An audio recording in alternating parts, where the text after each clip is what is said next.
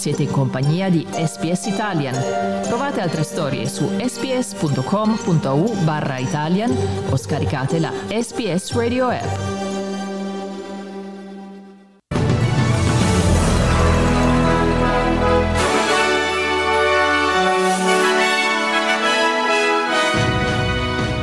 Si è conclusa a Canberra la riunione del Consiglio nazionale. Negli Stati Uniti, primo ok per all'uso del vaccino della Pfizer BioNTech. Qui Domenico Gentile con eh, News Flash di SPS Italian.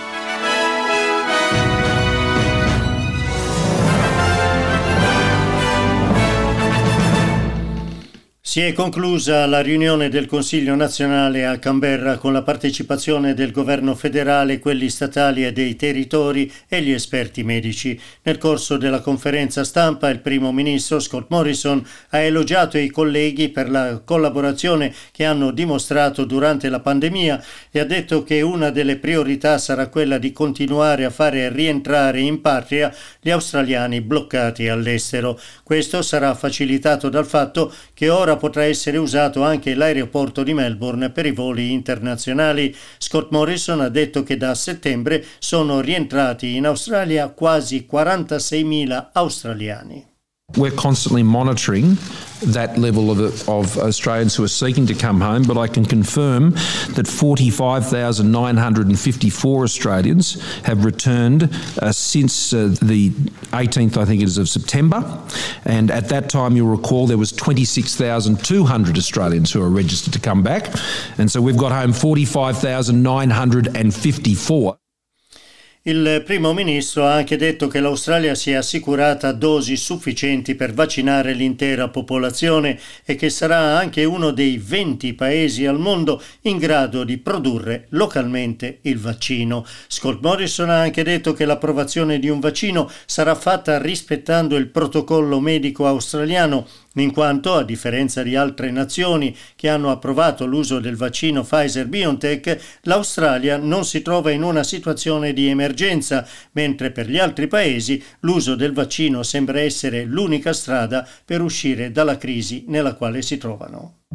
On the issue of the accreditation approval of vaccines in Australia, we'll do that on Australian rules with Australian officials and on the Australian timetable. Australia has one of the highest rates of vaccination in the world.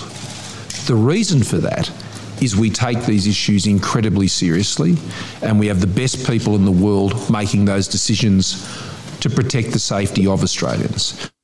Intanto la Commissione consultiva della Food and Drug Administration americana ha raccomandato l'uso del vaccino della Pfizer BioNTech con 16 voti a favore, 4 contrari e una astensione. La raccomandazione verrà presa in esame venerdì dal US Centers for Disease Control and Prevention's Advisory Committee on Immunization Practices, che è l'ente che dovrà decidere se raccomandarne l'uso. Intanto sempre negli Stati Uniti sono stati registrati oltre 3.000 morti in un solo giorno, un numero superiore a quelli dell'attentato alle Torri Gemelle. Il numero dei decessi negli Stati Uniti è ora quasi di 300.000 persone.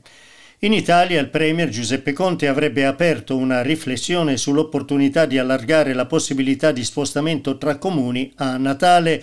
Il divieto di uscire dal comune in cui ci si trova è previsto per il 25-26 dicembre e il 1 gennaio. La riflessione aperta da Conte potrebbe portare a modifiche al decreto legge sul Covid-19. Sport, in nottata si gioca l'anticipo tra Sassuolo e Benevento e i funerali di Paolo Rossi si terranno domenica mattina, data australiana, a Vicenza. Grazie per aver ascoltato News Flash di SPS Italian.